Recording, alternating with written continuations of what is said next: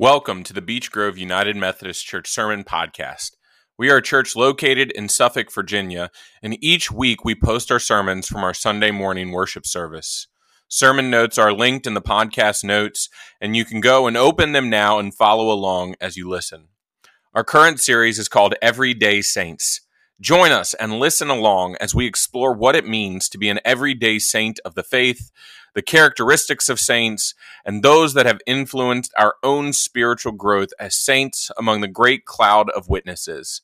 All of this leading to our celebration of All Saints Sunday on November the 7th.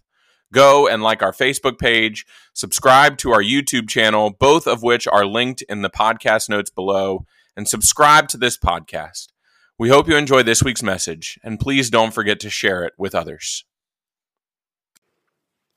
Our gospel lesson this morning comes to us from 1 Corinthians chapter 12, verses 12 through 27. One body with many members. For just as the body is one and has many members, and all the members of the body, though many, are one body, so it is with Christ. For in one spirit we were all baptized into one body, Jews or Greeks, slaves or free, and we were all made to drink of one spirit.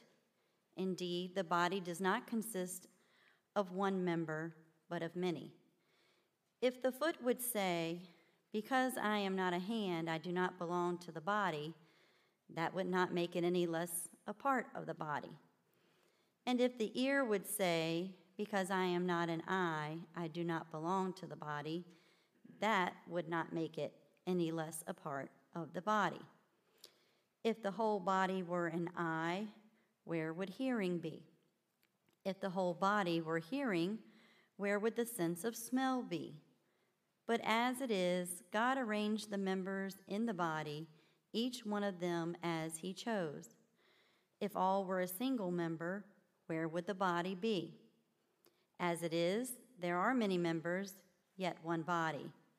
The eye cannot say to the hand, I have no need of you, nor again the head to the feet, I have no need of you. On the contrary, the members of the body that seem to be weaker are indispensable, and those members of the body we think less honorable we clothe with greater honor, and our less respectable members are treated with greater respect, whereas our more respectable members do not need this. But God has so arranged the body, giving the greater honor to the inferior member, that there may be no dissension within the body, but the members may have the same care for one another. If one member suffers, all suffer together with it. If one member is honored, all rejoice together with it. Now you are the body of Christ and individually members of it. This is the word for the people of God. Thanks be to God. Let us pray. Holy and gracious God, may the words of my mouth and the meditations of each one of our hearts be holy and pleasing to you. That through your word for us this day, we would learn more about you and more about our role as saints in this world. In your Son's name we pray. Amen. I invite you to take out your notes page there. Um, Merry Christmas. Uh, you have a lot of white space, uh, a lot of lines in there. Uh, you know, it's, it's not often that I have two sermon notes that, that don't have notes in them so close together. I know my last one was only just a number a few weeks ago.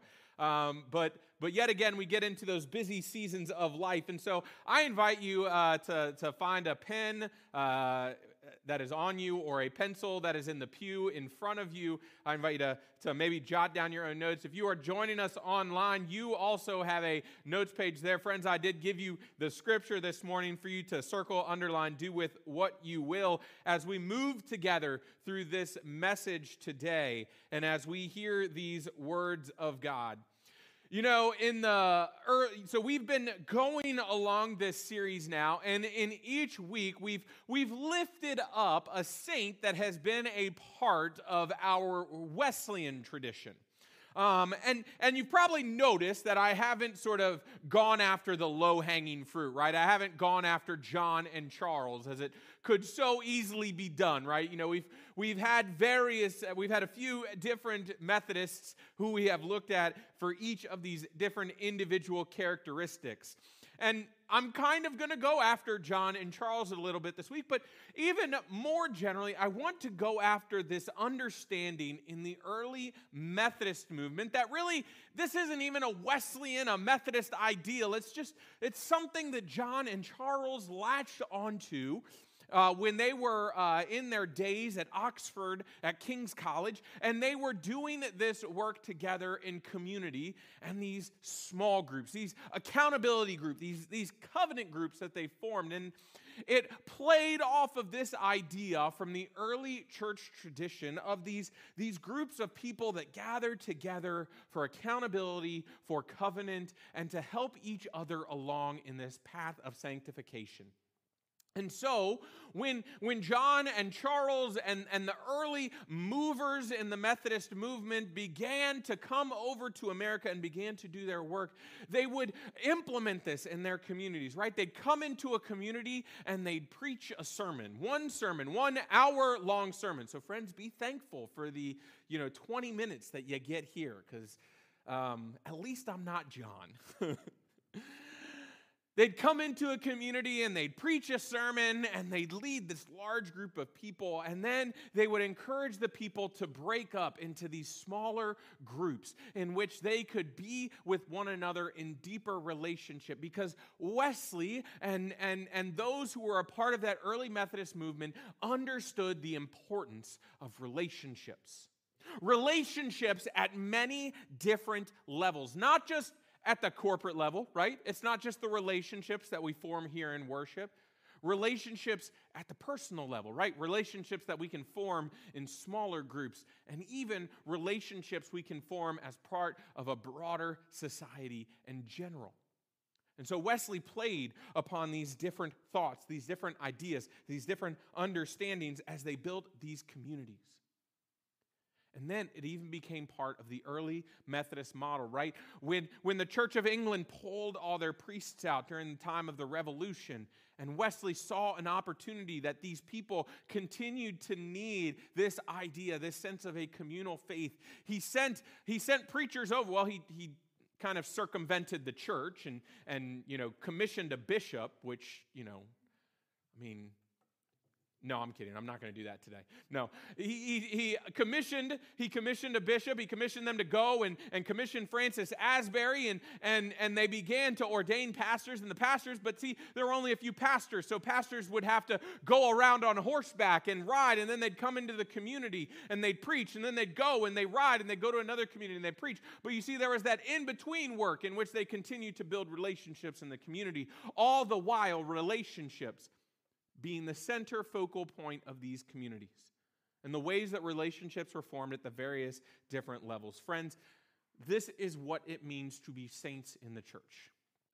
As we continue to explore these ideals of sainthood that establish and make within us disciples for the kingdom of God, we begin to know and look and understand this, this final characteristic that I'm going to latch on to here today this final characteristic of what it means to be in relationship right? We've already covered, we've already looked at what it means to be in relationship with God, right? That was that sense of piety that we talked about, that Bob talked about a couple of weeks ago. That is the, that is the focal point of our relationship with God. The way that we practice our personal piety is the way we grow, the way we enhance, the way we mature our relationship with God. And so the other end of that is the way that we grow, enhance, and mature our relationship with others through God. And so, as we have unpacked in this series what it means to be an everyday saint, that is what it means to be a disciple of the kingdom. we come to this last characteristic that, that I'm going to, to put forth, right? I've only got a certain amount of time here to, to get us through this series. So I kind of latched on to four that I thought were really uh, impactful in part. And so relationships become this foundation part of our faith because, because they help us to know and to be known. They fill these two basic understandings of human existence. This idea that we are both known and that we know others. Right? We are known by others and we know others right? There is this aspect of human existence that desires to be known. And we've filled that by being known by God. But there's also this aspect in which we are looking for a tangible knowing as we live into our existence. And so not only do we want to be known by God, but we want to be known by others. And therefore, we want to know other people. I say this to people who tell me they're introverted all the time. Even the most introverted people in this world still want to know others and be known. Now, they want it on different standards than us extroverts here. Right? I just want to know everyone. Y'all introverts, y'all just want to know people and then you like want to go back home and like restore your internal battery. But there's still that basic understanding that we want to be known and we still want to know others. Why? Because it is in those relationships that we are able to live out our faith. There's always at some desire, at some level, in some way of life, to know and to be known. And this is the aspect of sainthood that we latch on to today right? And this is where we continue to explore this understanding of the nature of the church, right? I, I introduced us a little bit to it last week as we began to talk about this idea between nature and mission, right? Our mission, the mission of the church, at least the mission in the United Methodist Church, is to make disciples of Jesus Christ for the transformation of the world. A plus on my ordination exams, friends. Make disciples of Jesus Christ for the mission for the transformation of the world. That is our mission as the church, right? When we go and we are church for other people, that is what we are looking to do. We seek to spread who Jesus Christ is. However, that does not answer the pivotal question of why the church exists. Right? And we talked about last week, the church does not exist to prop itself up. But the church exists as a community of faith. The nature of the church is to be community. The nature of the church is to do this work to which God has called us to do. And so, within that nature, within the reason why the church exists, is this nature in which we are in relationship. And again, like we see in this manner of the early Methodist movement, we are in relationship in different levels. And we are in relationship in different ways with different people, but ultimately, we are in relationship. We are in relationship with those whom we are closest to, whom we have the greatest level of accountability and vulnerability to in our churches, our small groups, those who are a part of that close knit circle who help us in our spiritual transformation. We are in relationship, friends, with those who are sitting right here in the sanctuary, those who are joining us online this morning. Friends, this is a relationship that we have.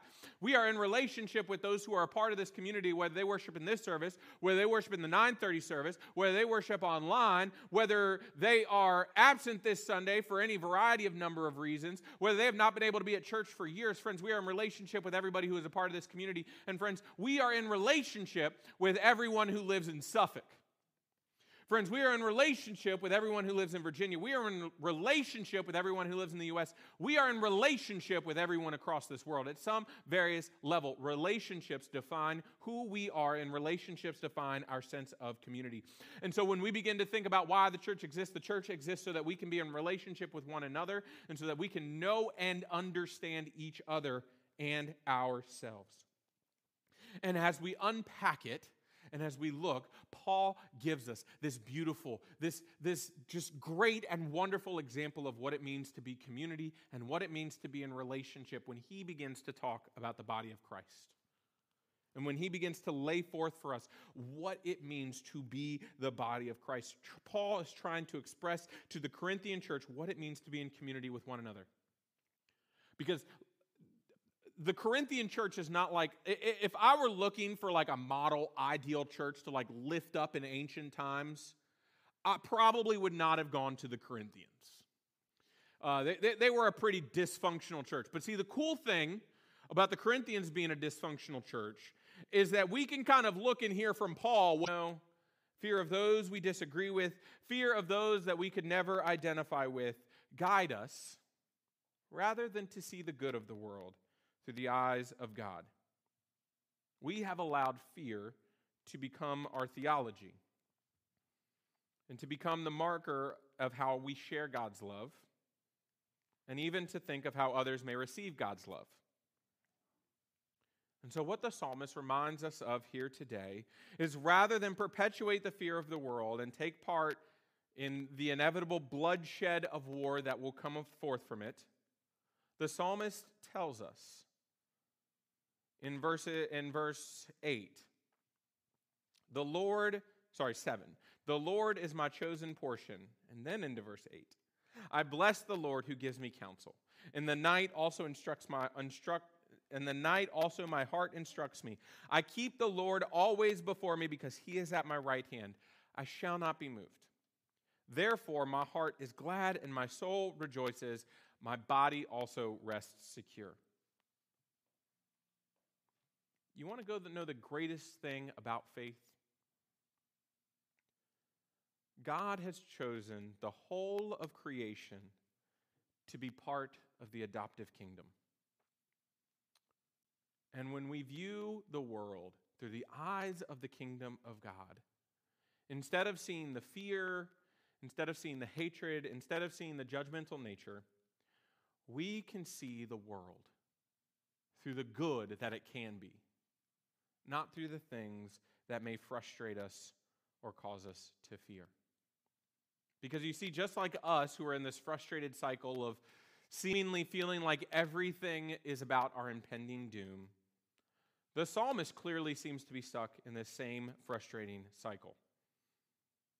And in that is praying to God to offer this mindset of existing and being comforted and safe to be able to see the good through God's eyes. And that's the cool thing about this psalm is, is if we look at the introduction to this psalm, if you had it at the top, which I, I did not put it there, mistaken. Well, I think I put it, did I put it in your notes? Let us see. I did not put it in your notes. I apologize. Well, you've got a little bit of white space at the bottom. Oh, you got a little bit more white space on the front. Maybe you should write it there. so, the title of this psalm in Scripture is a miktam of David. And, and many people think that this psalm might have been written by David, although current biblical scholars would say probably not. They just used the name of David because it was uh, written within the temple. And, and one of the biblical scholars that I was reading in preparation for this sermon really focused on that word miktam which means to be inscribed or to be written. And this was not any sort of inscription or writing, any particular. This was a special one because the way that this word is used was that it was an inscription or something that is written with the idea of being made permanent. And so this would have been a carved inscription. This would have been, think about it, your, your book of common prayer, your, your, your hymnal with all the prayers in it. These, this was a prayer that would have been inscribed somewhere in the temple for people to come and to pray when they were having tough times. This prayer was written down and deposited so that it could be offered to God over and over and over again that sound familiar to anybody? Maybe like a certain prayer that we have written on the front of our bulletins that we pray over and over and over again, seeking for God, seeking not only for our mindset to shift about our church, but also calling upon God to do amazing and miraculous things. What an amazing example of a breakthrough prayer that we have right here again in Scripture. And like those breakthrough prayers we looked at earlier this fall, imagine the ways that God could break through in a prayer like this. Imagine the shift of mindset that happens when this prayer is read. Imagine how our eyes may be opened that we may see the good. that we may look upon our neighbor and see the blessing of God upon them, rather than the fear we have been told to idolize. It becomes important, especially here and now in our contemporary time, as we see all the stuff that is happening around us, to, that increasingly perpetuates the fears that draw us away from the image of the kingdom of God that God has planned for creation. And it's one of the reasons we see people wrestle with their role and purpose, not just in life, but in the church. And we see people wrestle with this every day. And it's up to us to decide are we going to allow our lives to be guided by fear or are we going to be allow our life or are we going to rest in the assurance of God and allow it to be guided by God and the good that the world can be? You know, I've been having conversations with my sister in law. She's been wrestling with her faith and what her faith looks like as she's in a transitional time in her life. And she's been going through sort of this, this mental and emotional crisis, and she seeks this, this to see the world through God. And so, what this has meant for her is she's had to turn off Facebook. Because for her, it just becomes way too much of perpetuating the fear that exists within her. How many of us would love to just like turn off Facebook, right? I often make excuses as to why I can't do that. You know, I, well, I need it for work. Betty's in the back, like, well, I don't have a computer, so it's really easy for me.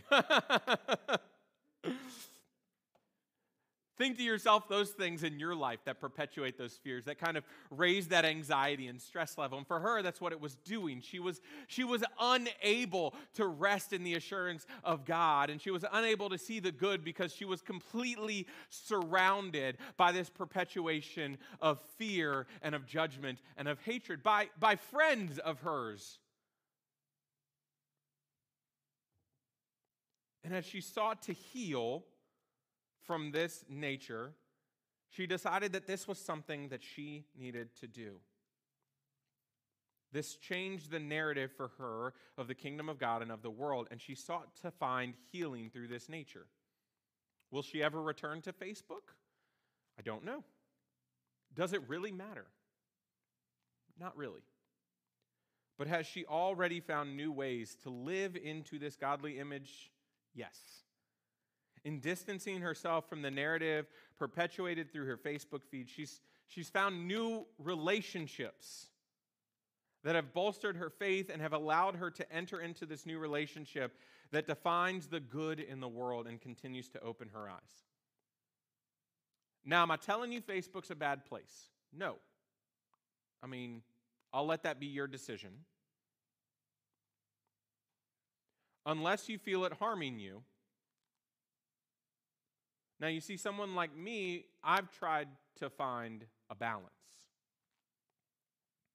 where I can see joy without being driven by the fear and hatred. Some days are better than others. Some days I open my Facebook feed and I close it after seeing the first post. Some days I open my Facebook feed and I see joy and I see happiness. And some days when I'm feeling really down, I open my Facebook feed and I see fear I decide to post my own joy and happiness. We will all find our own means and manners of recentering ourselves and our theology back on God and away from fear. But if we don't intentionally take the time to recenter ourselves, then the same cycles of fear that have driven our society will continue to drive us. And so, how often are we willing to rest and reside in the presence of God? And how often are we willing to see the ways in which the voices that preach fear of the other are actually not preaching for God, but against God?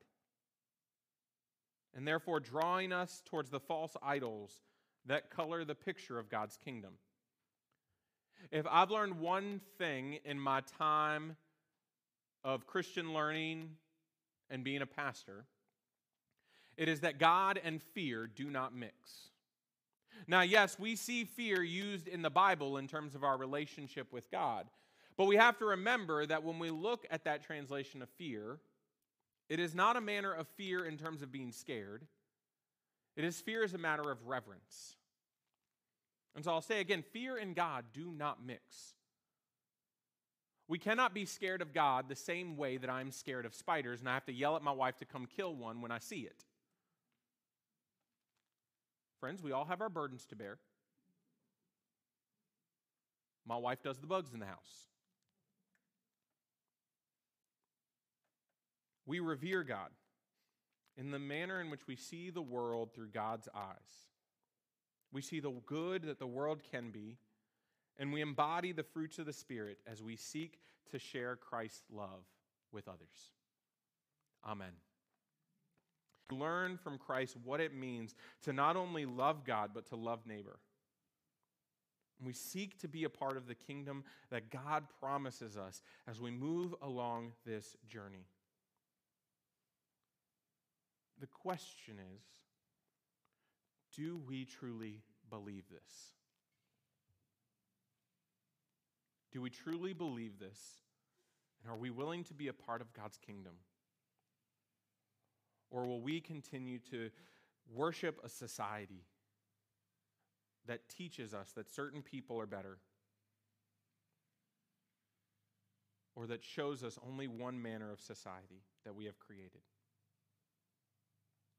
Or are we here to embrace the kingdom and work for Christ? Amen.